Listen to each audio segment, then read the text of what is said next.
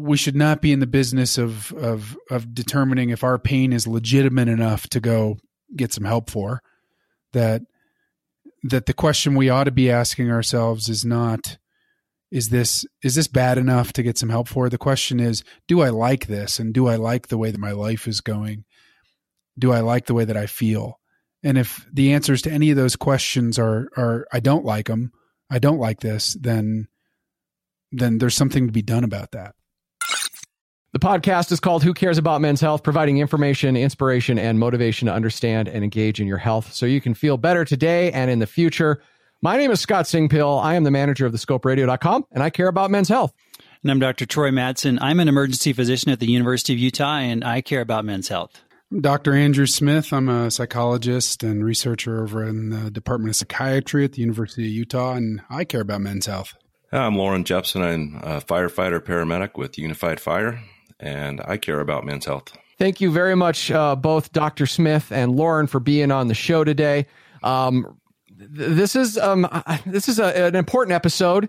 I'm a little intimidated on how to handle it and how to handle it well. I'm going to just admit that right up front, so I, I hope that we do a good job. Um, we're going to talk about um, understanding if perhaps you have an alcohol consumption problem. Um, Loren is here to tell us his story about how he came to that realization and the path that he's taken in hopes that perhaps his story will help other men recognize if they have a problem. A lot of times us as men, we don't recognize we have a problem. So that's what we're going to talk about today. But before we get into this, Loren, I want to say I dropped the microphone off at the fire station. You weren't there. I dropped it off with a coworker. That place is cool. Do you go in there and go, wow, those are some shiny trucks and that's some shiny chrome? Like every day you're walking into my twelve-year-old childhood dream. Yeah, every day I'm walking into my dream too. So um, yeah, that's a pretty awesome station. I can't complain at all. We have nice facilities and nice equipment, and it's it's a pleasure to work there. Troy, you ever dream of being a firefighter? You know, I haven't dreamt of being a firefighter, but I... It's one reason I chose emergency medicine, because I get every day to work with firefighters. They're E M Ts, they're firefighters. I talk to them. I, you know, we're talking when they transport patients, I see them in the E R. That's one thing I love about the E R, is that I get to work with these individuals, and I'm I'm fortunate to be able to do so. And Loren, you, you're an E M T with the fire department. So explain a little bit what that means. Um, yeah, paramedic, actually, there's a bit of a difference. Okay. But uh, so we have E M Ts and paramedics. We're all firefighters. Um, At my station in particular, there's uh, six of us, uh, one engineer that drives, a captain, two E M T firefighters, and two paramedic firefighters. And we have uh, a fire engine at my station and an ambulance, and we we respond to anything that comes in nine one one-wise, whether it's uh, ducks caught in the storm drain to, you know, house fires, wildfires, car accidents, heart attacks, strokes. You name it, drug overdoses. When the tones go off, somebody calls, we we all go. Um, by the way, I, I think I saw the new truck, and uh, your coworker showed me where you sat. Uh, I was trying to dig for some dirt, like, you know, does he does how does Loren manage his gear? I'd imagine that's how, how do you guys bust each other's chops at the fire station? Like, what are some things you would make fun of each other for? Oh man, uh, you name it. I mean, if, if there's a flaw in you, it's going to be found out and exploited. What's your flaw? You want to share that? Yeah, what are they, how gonna, do they bust you? No, I'm not going to put that out there. All right, fair enough. Yeah, I got to say, I, I spent in, in, you know, in my training, spent a lot of time with firefighters and paramedics and E M Ts. And yeah, because you guys will do these long shifts, like forty-eight, seventy-two hours, just hanging out at the station, going out on calls. Uh, but it does have a little bit of a fraternity feel there. So, uh, you know, it seems like there's a lot of good-natured uh, ribbing and uh, name-calling, you know, a little bit of that there. So, yeah, yeah it's it was it was fun to hang out with everyone. Yeah, it's, uh, I mean, it's our home for a third of our lives. So we know each other very, right. very well in pretty much every way, uh, at home and and at work. So Doctor Smith, Andrew, um, talk about a little bit what you do, because I think your area of expertise is pretty interesting. You work with guys like Loren. I really got interested in working in men's issues in particular uh, as I was getting out of the out of the military and and kind of loving that environment. Uh, you know, we were you're talking about joking with each other and ribbing each other, and and that's one of the things that that I think most guys, most men end up missing that that is enviable about uh, the the organizations that firefighters and law enforcement officers get to work in is that is that uh, th- those environments tend to draw people who are uh, who are interested in running into the fire and running towards the fight, and and I think I, I find that to be a really a really interesting kind of person and a really uh, uh, you know. commendable kind of person and the kind of the kind of folks who I want to help keep doing that kind of thing. Yeah, Doctor Smith is the founder and director of the Occupational Trauma Program.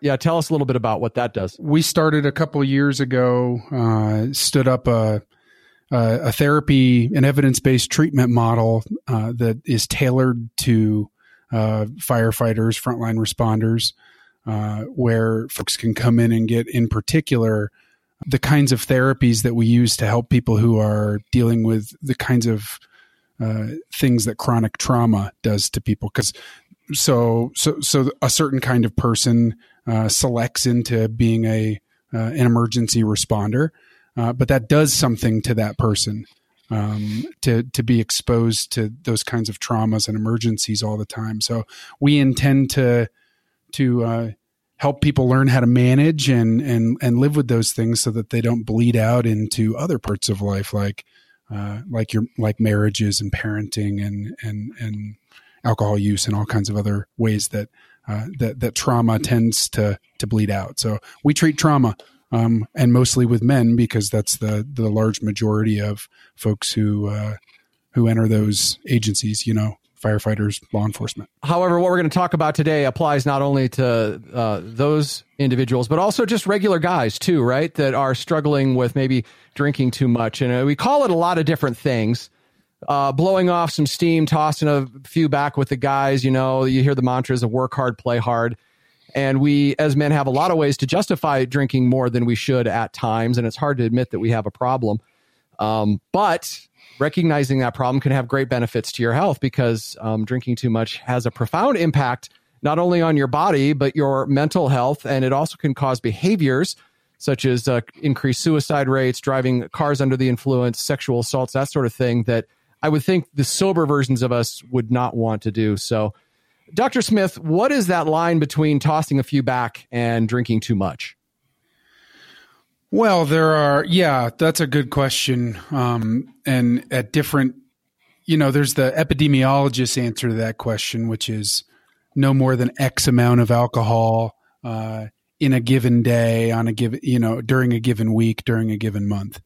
And so, um, for example, one, one of the uh, the COVID stress-related studies we're doing right now, we're using a, a measure um, that determines that if you if a if a male drinks Um, four or more drinks on a given uh, occasion, and that happens once a week or twice a month, you end up in in um, in different risk categories. So uh, the the answer to that question is is a little bit complicated, but but based on the the literature, it would suggest that you know going going over T- two or three drinks uh, more than once a week is is probably too much.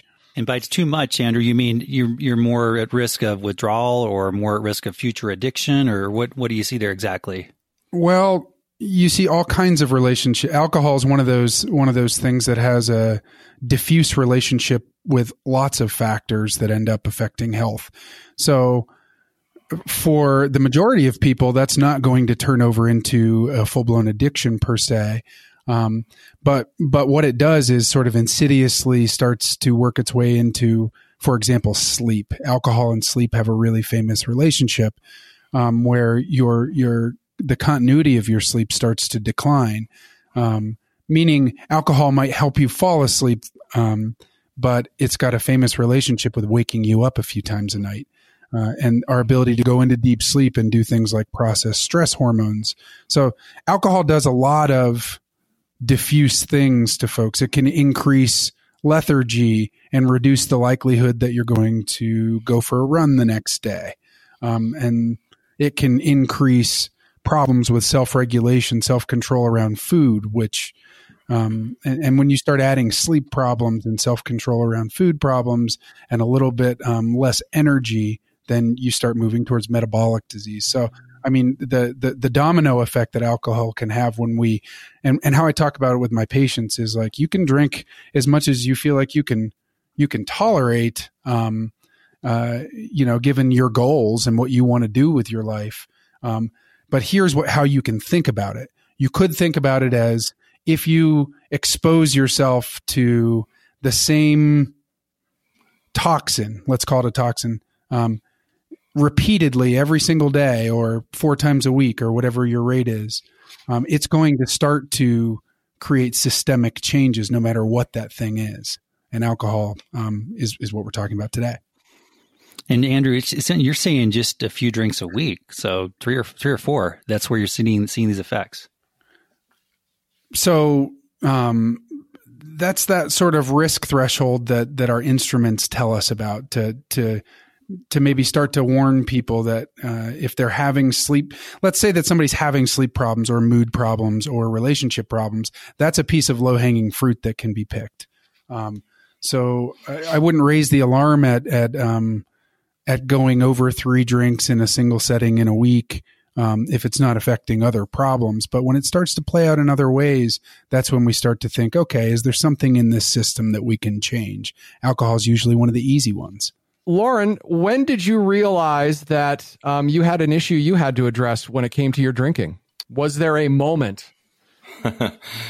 um, was there a moment? There was probably multiple, not probably, there were plenty of moments that made me realize that there were some things that needed to be fixed, um, but in a lot more ways than than just the alcohol. Um, I had a lot of a lot of stuff going on, and there was there was a, actually an issue at work that made me really kind of have to check myself, and that's when I, I realized Andrew was an option, and I I didn't know that he was an option at our work at the time, but I started seeing him and realized through seeing Andrew that there was multiple things that, that I needed to fix. And, and to be clear, alcohol was, uh, it was a symptom of everything else that I had going on, if that makes sense. Not necessarily the problem, but the symptom of the problem. Uh, a, a tool to manage the problem. Right. Yeah. Not a very good choice of tools though, right? As I guess we all have tools to distract ourselves. Hold on for a second, though, Scott. It's it's an amazingly effective tool. Yeah, that's why we use it, sure. Very, very quickly. Yeah. That provides immediate feedback that uh, that you're, you know, kind of being being offered a warm hug. So it's it's like it's one of the most immediate forms of short-term coping that we can access, and it's socially it happens to be in, in many cultures, socially acceptable and, and, uh, and, and easy to access. So it's a really sensible, it's a really sensible strategy to, to managing problems. Yeah. And I, and I think, you know, certainly, I think Loren, you and I can certainly relate in terms of a lot of what we see. And, and I don't know if you were responding a lot to what you were experiencing at work or if there were a lot of different factors, but you know, you, you see so many awful things and, or you just have experiences that stick with you and you just want to forget. And, and Andrew, you know, like you said, it's one of those ways you can, you can forget things pretty quickly and, and you can leave work, you know, the whole work hard, play hard kind of thing and leave it behind, compartmentalize. So it's, it's certainly a, an easily accessible coping tool. What, what we're doing here is not, we're, we're not providing a, or, or at least, at least the way that I like to talk about alcohol is not provide sort of a, A, a a judgment of the substance itself. It it simply exists and it's easy to access and it makes we're we're talking about its function first, which is really how we model how we discuss it in the clinic as well. Like, of course you would, of course that's something that you would lean into. Um, so so we start in the place of agreeing that it has a function, it does something, and and that's kind of what we're doing here in this conversation too. Yeah, and that makes sense because it's not like, you know, alcohol is not the problem. There are deeper problems. I mean, it sounds like that's your philosophy that you're trying to address, and it's one tool you're using to try and address those things. And it's something that ultimately, if we can agree, because because everybody's going to make their own choice on this who walks into my clinic. But if we can agree that it's something we can remove to test the idea that it's covering up other problems that really need to be dealt with and it's preventing us from dealing with them, then we can get a little bit of traction on going from that caustic four drinks a night to two drinks a night. And how did that, what did that do for your sleep? And how did you have a little bit more self-control with your family? Or did you feel some emotion that was uncomfortable to you? So we can start to experiment with that once we, once we start on that same page that this is something that has been useful to you for one thing, but it's got consequences for others. I was going to say, and, and, and Loren, you know, we, you know, we often talk about, you know, often the, the most difficult first step is just reaching out for help. Was there something in particular? Did, were you encouraged by family members, colleagues, or was it just something where you said, hey, I, I need to get some help? You heard about Andrew and then reached out to him. I'm, I guess I'm kind of curious what went into that first step. Yeah. So um, I I was on the phone um, uh, with one of our union guys, and I was just kind of talking about uh, some things that were going on. And, and I can't remember exactly what it was that I said, but whatever I said caught his ear, and he would not let me get off the phone until we talked about this, and I kind of talked through it, and I ended up in tears on the phone talking to him, and, and he started explaining, you know, that there's, there's ways to, to fix these problems, and he's been through it, and he's, um, had to deal with some of these same issues himself. And, Uh, put me in touch with with another guy in our department who handles this stuff. And that's how I learned about Andrew. Um, so, yeah, that was kind of the moment right there. This guy recognized it from his own experience and reached out and grabbed me and said, hey, man, let's fix this. And thank goodness I listened to him and took his advice and took that step. That's impressive. Yeah. I mean, that's, you know, number one, it's because it sounds like you weren't necessarily reaching out to him for help. He just recognized it and acted on it. I mean, that's, well, I didn't really know, I didn't really know how to, to reach out. You know, I, I, I was, I've been in the business of fixing everyone's problems. That's what I do. That's what I get paid for. Just like, uh, Troy does. And so in my mind, which is a, you know, a stupid way to think about it, but in my mind, I'm like, you know, I, I can't afford to have a problem. I'm the one that that's out fixing people's problems. I don't, I don't have a problem. I can't afford that. You know, I, I can't afford to take a month off of work and do all this kind of stuff. It's just, there's too many things and people dependent on me. And that's the wrong way to look at it, right? You need to focus on you, or the rest of the people aren't going to matter pretty soon. Uh, but I didn't know how to, how to make that transition into focusing on me. Andrew, um, that's a great point. I would like your insights on. So uh, reaching out sounds like it could be incredibly difficult for a man uh, to do, or anybody to do this. What What's your recommendations there? Yeah, that's for, for men in particular, that's a complicated subject. Uh, the the idea of, of asking for help. I I think we've been handed a, a in some ways a pretty a pretty miserable history from the, from the men who raised us and the men who raised them, just as a culture, uh, for expressing need and vulnerability in particular. And that's, that's a buzzword these days, but it's a really important word. Um, uh, and in, in macho environments, uh, you know, hypermasculine environments, like, like the one that Loren is immersed in. And, and there's a reason that it's like that, by the way, that, and, that, that we could talk about if you wanted to. Um, it's necessary in some ways to be that way. Um, uh, but, but, and, and people get a lot of support through that process of, of shared experience, um, and, and telling morbid jokes and, you know, um, dead baby jokes are a way of dealing with, with seeing dead babies. Uh, and, and paramedics see them, see this kind of stuff all the time, and it's really traumatic.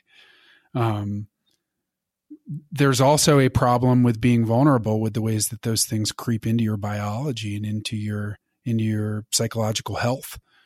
And, and so I, I think, w- I think the conversation for men is changing now. Um, but we are not very good at, at listen, hearing each other and, uh, and, and allowing each other to be vulnerable and, and e- even saying it, I feel soft using that language, and I'm a psychologist for crying out loud. So Loren had another individual reach out to him. Had that not happened and he wanted to seek help on his own, how would a, a guy go about doing that then? What's that first step? Is it to talk to your primary care physician? I think that's a good first step. Um, although I think oftentimes um, medications are prescribed in those kinds of environments to deal with problems. And it's really a problem of uh, emotional processing that, that, that isn't something that's real comfortable for a lot of guys. Um, so it needs, it's something that needs to be talked about, and through the process of, of, of expression and talking about it, something really important happens. Um, so primary care provider is a good place. Um, I mean, some of the, some of the departments, like Loren's department, has, has a, a someone trained and educated to, to go to with these kinds of issues. Um, peer support programs uh, exist in these kinds of places, but that, that doesn't deal with the individual men who might be listening to this, who, who work from home, for example, who aren't immersed in a, in a community like that. So, so I don't know what the answer there is outside of talking to a physician or bringing it up to a spouse, or um, starting to the conversation about uh, things aren't quite right here. For example, I feel lonely. That's something that a lot of uh, of, of men are experiencing right now. We know it. Um, we know it based on the suicide rates that we see, for example. And Loren, I'm curious, since meeting with Andrew and taking those initial steps, what's the process been like since then? I mean, have things gone pretty smoothly? Have there been setbacks? What what have you had to deal with since then? Yeah, so I mean, I might be an extreme case with with the things that I had to fix, um, as far as you know, P T S D issues and stuff like that. That you know, they, I'm sure there's tons of guys out there with that stuff, but there there might not be some that relate. But I had to. I mean, I had to fully commit, I, and I wasn't super committed right off the bat. I was just going to go talk to Andrew and maybe, maybe uh, go through some sessions and see if we could work some things out, and, which is what I was doing. Um, but I realized after a while, I, we were trying to figure out, you know, maybe I need to go through, um, you know, intensive outpatient, you know, three times a week and say, stay working, stuff like that. And I, I finally came to the conclusion myself that if I'm going to do this, I'm I'm just going to check out for a while. I I had too much going on. I work and being a single dad and trying to keep up all those responsibilities and trying to work on myself just wasn't wasn't a super good option for me. Um, and a lot of people don't have that that option, but for me, I I decided I just need to go check out somewhere and go work on me and me alone. So we, I talked to Andrew about it, and I picked a place, and that's where I went. I just dove in head first. I, I was all in. Um, I wanted to fix, you know, the deeper seated issues uh, than alcohol. And they don't, they don't even talk about alcohol there. That's a symptom to them. And the, their goal is to fix all the underlying stuff that you, you have going on. And it's, It's whether it's, you know, P T S D stuff or childhood issues or abuse or rape, or, I mean, there was a whole gamut of people uh, there. In fact, there was a, there was plenty of people there that just made me feel like a weenie for even being there, listening to their stories because they were so horrific. Um, so I sat there kind of thinking like, geez, I'm, I'm a wuss. But uh, anyway, I, I dove in and, and did it a hundred percent. The best I could. And um, there, there's been, I, I, I met with Andrew after that. Let me back up. And uh, I think, I think he even noticed there was a big change after a couple months of, of doing that one hundred percent.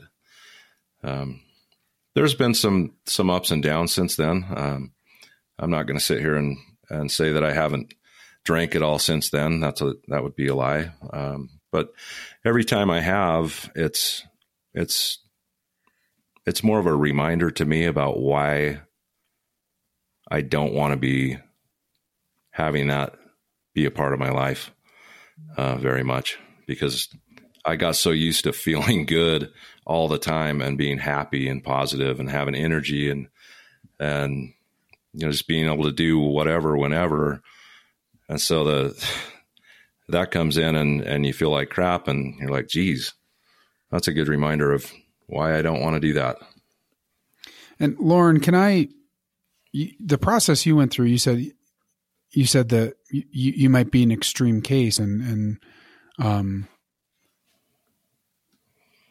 I, I, I don't view it that way. I've, you know, the, the, it just depends how far down the rabbit hole your body is gone, um, uh, in trying to cope with the trauma that you've been through or the, the anxiety that you're experiencing. And, and, and, um, and so that's what your, the program that you needed was to drop out and to really focus on, on treating some of that under, underlying stuff. But I think the work that we did, if I recall, leading up to you choosing to go do that, was really focused on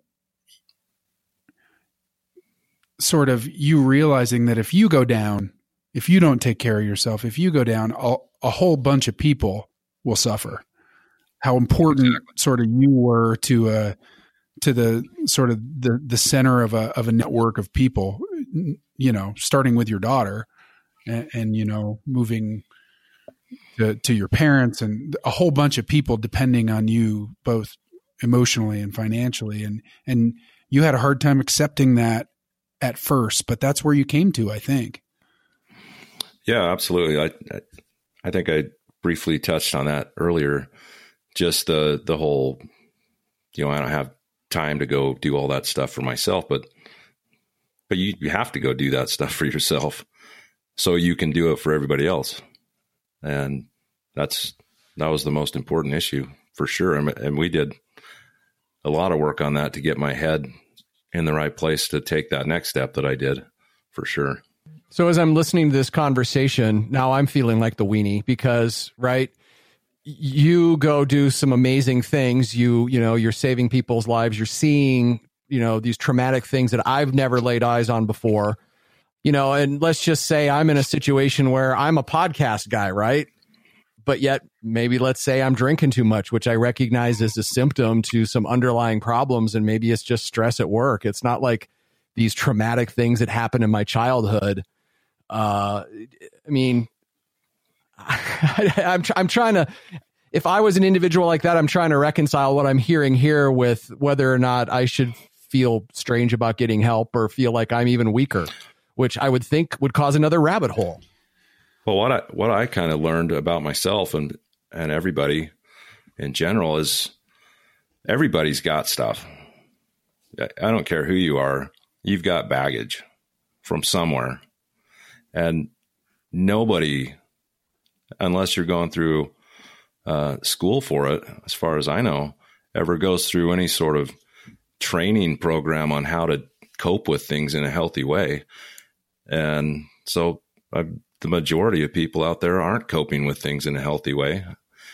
And, you know, maybe white knuckling it or just getting by in the, you know, whatever way they choose to do that, whether it be working out five hours a day or drinking too much or gambling or whatever. But everybody's got issues that they need to work on. And, and I mean, it, going through some sort of thing like I went through, by the time I was done, I was like, man, everybody should do this kind of stuff because no one, no one has any idea how to handle all this stuff in a healthy way.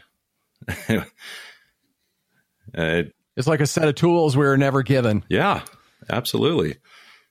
Priceless. It's like asking you to go fight a fire without water and a fire truck and, and all the things you need. Exactly. I, I think it's a rare, a rare situation. Um, from the generation of men that raised, uh, you know, the current working class, working force men, you know, everybody on this, in this conversation right now.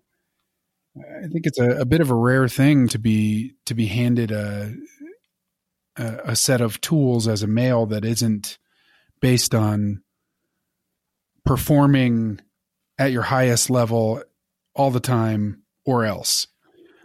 And, and, what it takes to do that sometimes is ignoring your aches and pains, whether those are emotional or physical.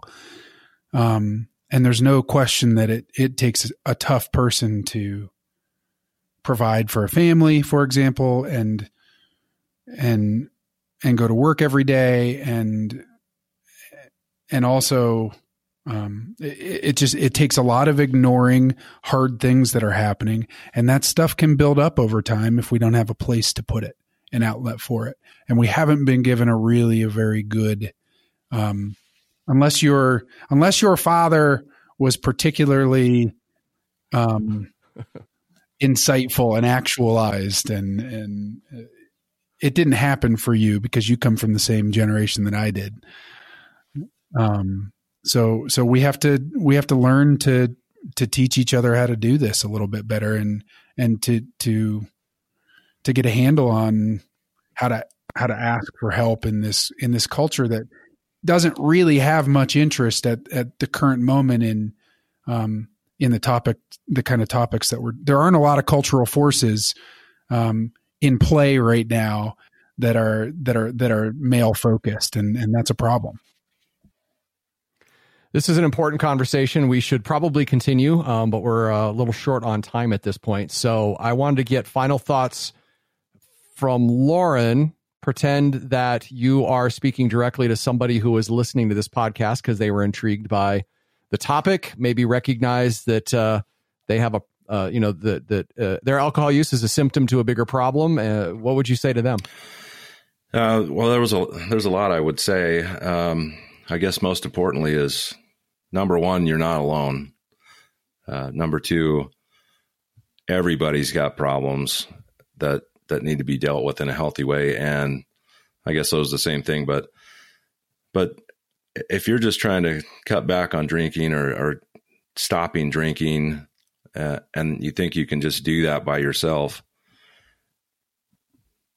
I, it's not, it's not likely. And unless you go and fix those issues that you have underneath it all, whatever it is, relationships, your, your past childhood, whatever it is, you got to fix that, or you're, you're never going to fix the symptom. Managing the stress that uh, you're under at that particular moment, or any of those things. Doctor Smith, uh, your, your last thoughts. I would, I would say that we should not be in the business of, of, of determining if our pain is legitimate enough to go get some help for that, that the question we ought to be asking ourselves is not, is this, is this bad enough to get some help for? The question is, do I like this? And do I like the way that my life is going? Do I like the way that I feel? And if the answers to any of those questions are, are, I don't like them, I don't like this, then then there's something to be done about that. Doctor Madsen. Well, I think, you know, the interesting thing for me is we started this, you know, this episode talking about alcohol use, and really it's been more about what are we doing? What are our deeper issues? And I think that's probably the larger point that Andrew and Loren have really brought out here. It's not about the alcohol. It's just a coping strategy for the deeper issues that need to be addressed. And I so often see people in the emergency department who just, they want to quit. They want to get off. They want to stop drinking. Um, and I, I recognize I don't really have the tools in that setting to address the deeper issues. There's so much more to this. And um, I think Loren's experience is a great example of of taking the appropriate steps to to really address that, where it's, you know, it's fascinating to me that they weren't talking about alcohol. They were talking about the other issues, and that's what led to the success that he's had. Yeah. And, and the pathway into alcohol in my mind is not through, uh, is not through talking about it as a, you know, as the core problem. The pathway into it is talking about how it's, how it's, how it's messing things up, how, you know, how, how you don't like the way it's making you feel, or stealing your motivation, or whatever. So You, you could have a part two of this episode, and we could talk about alcohol and its relationship with how it sort of tricks our reward system.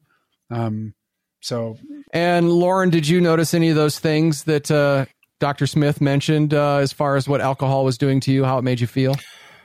Well, yeah, it's basically a, a thief, right? It just kind of steals your joy and your motivation, and you, you think you're uh, – for instance, my, my mind will still trick me from time to time. It's easy to do. It's easy to fall back into that. oh yeah, remember all that fun you had? Let's ha- let's have some fun, right? But then you start having fun, and then you you're like, oh my God, that was stupid. Yeah, six hours of fun and two days of not fun. Yeah, it just it steals all kinds of things away from you that when when you're not drinking, you realize, and you don't really realize it when you're in that game, right? When you're in that that uh, addiction, you, you're not you don't realize all the stuff that you're missing out on. It, it it kind of grays out the rest of the world, so that you think that the only thing that makes you uh, feel um, whole and, and like you're you're living your best life now um, is you know is like a culture that's surrounded by alcohol. Like uh, like I can only ski if I'm allowed to drink beer afterwards, and if I can't drink beer afterwards, then then was skiing even fun? And so it really right. takes things that could be naturally rewarding and, and kind of turns them into something else. Uh, and and that's a that's a problem of motivation and, and reward. Well, gentlemen, thank you very much. First of all, Loren, for sharing your story. And uh, Andrew Smith, Doctor Andrew Smith, thank you very much for being on the podcast. And thank you for caring about men's health. Thanks for having me. Time for odds and ends. And we just have one item today. Nick Galley has been on our podcast a few times, and he sent me an email and wanted me to share this service that he's a part of. Um, if you're dealing with some mental health issues or some emotional issues. Now, we talk about the core four plus one more, which is to be healthy now and in the future. You really just need to concern yourself with four things. We try to make it easy, right? Your physical activity, your nutrition, your sleep, your mental health, and also your genetics. So this is the mental health aspect. And this is a clinic that he told me about, which offers low-cost counseling sessions by a telemedicine for twenty dollars or less. And that's a steal, Scott. You know, I, I, I've often thought about our episode we had with him, and I've thought through a lot of things we talked through with him as I've been working and facing some of those scenarios where, you know, we talked about our performance and a lot of the pressure we face. I imagine for a lot of people, just having a couple sessions talking with Nick and his colleagues uh, would be something that would definitely make a difference. I, I can say just the time we had with him made a difference for me. That's right. So if it's stress or anxiety or depression or just any anything like that, if you lost a loved one or a job or have family problems, those can impact your mental health and they can impact your overall physical health. So it's great to be able to talk to somebody and get uh, some tools and a unique perspective. And that's what this particular service will do at that reduced rate fee, because sometimes that can be a barrier of cost of twenty dollars or less. You know, just one thing worth pointing out, I'm sure if you're having more serious issues, severe depression, any thoughts of suicide, anything like that, I'm sure Nick would say, hey, be sure and talk to your doctor, talk to a psychiatrist, psychologist, but definitely those serious things, be sure and talk to your doctor. That's right. And we'll put a link, of course, to, to that if that's something you're experiencing, uh, as well as a link to get these reduced rate counseling fees for twenty dollars or less. It might just be one telehealth consultation that you need. It could be a couple, you know, so whatever your situation is, cost shouldn't be a barrier. Uh, make that consultation appointment. That is absolutely free. And you can find the link in the show notes. Time for just going to leave this here. It could be something to do with health. It could be just something we want to share. And I'm uh, going to go ahead and start off. Just going to leave this here. Troy, I have a question for you. You own a lot of dogs. Yes. What are your dogs' names? All all of our dogs? Do I have to actually name them all? I mean, I guess we got time. Okay. Itty Bit, that is one dog. Those are not two dogs. Itty Bit is her name. We adopted her. Her owner passed away. Her name was Itty Bit. We kept the name. Charlotte, Sally, Abby, and Shady. All right. We just got a brand new dog. His name is Murphy. Murphy. I know. Murphy's a beautiful dog. Murphy came with that name. We, my wife and I, wanted to name our next dog Kevin. Kevin, because like normal human names. I mean, yeah. So that brings up the question: why are some dog like Sally? That's totally cool for a dog name, right? Yeah. That's that doesn't sound weird at all. But Kevin, Kevin is not a dog name. Yeah, I love so, it, but it's not a dog name. What is it that makes a dog name a dog name? Then why are some names okay and it is like totally makes sense, and some names are like, no, that's a human name. That's not a dog name. Y on the end. If it ends with a Y sound, it's oh. often a dog name. Like Murphy. It sounds like a good dog name. Sally, Itty, Shady, Abby. All those I have names, the exception. I have the exception. I have the exception to that rule. Oh. Troy. Troy. Well, it has to have an E sound. It has to have a Y on the end of it. Like yeah, but yeah, it has to kind of like that E kind of sound on the end. Like Abby, okay. it's it's kind of like that, kind of going up at the end. That's my takeaway, because hmm. I've had this exact same thought. I'm like, what is it that makes it a dog's name? But yeah, Kevin. But you could call him Kevy. You know, that would be his nickname, is Kevy. All right. And that would sound more like a dog name. That's that's my that's my rule of dog names, of what makes a human name a dog name. It's the E sound on the end. Well, Scott, I'm just going to leave this here. Since we're talking about animals, you probably saw the video of the mountain lion. Did you see the video of the mountain lion? Oh, that was insane. Where that mountain lion charged that jogger. Yeah. No, you just, you, you fell right into this, Scott. Oh, what? One of, one of my deepest fears is that I will get attacked by a mountain lion. So since I saw this video, like I spent a lot of time with Charlotte, who I joke is my mountain lion bait on a leash oh, in the backcountry. Right. And since seeing this video, it's funny how this plays into your subconscious. I, you know, she'll like dart towards something. I look, oh, is that a mountain lion? Is that a mountain lion? I mean, it's one of these things. The statistical likelihood of getting attacked by a mountain lion is extremely low. I've never seen a mountain lion attack in the E R, but since watching this video, it's really, it's kind of gotten to me. Um, but this is what I was going to ask you, Scott. I'm so glad you called that guy a jogger, because my only request of you, Scott, is if I ever die in a mountain lion attack, please, please make sure the media reports do not refer to me as a jogger. You're a runner. I am a runner. Please. Just give me that last shred of dignity. That's all I ask. Please call me a runner, not a jogger. Time to say the things that you say at the end of podcasts, because we are at the end of ours. First of all, thank you for listening. That's a big one. And be sure to subscribe if you liked what you heard. We're on all the major podcast platforms. We'd love to hear from you. You can, you can reach out to us on Facebook, facebook.com slash Who Cares Men's Health. You can drop us an email at hello at the scope radio dot com. Check out our website, who cares men's health dot com. And you can also call our listener line. Scott, what's that number? I don't know, Troy. What is it? six oh one five five scope. Oh, he has it today. I got it. I just heard Mitch say it, so that's why I remembered it. So six oh one five five S C O P E, and leave a message there. You're going to get a recorded message. Leave a message for us. You got a question, a comment, uh, anything we talked about on the show. That would be awesome. We'd love to hear from you. We might play it on the show, too. Thanks for listening. Thanks for caring about men's health.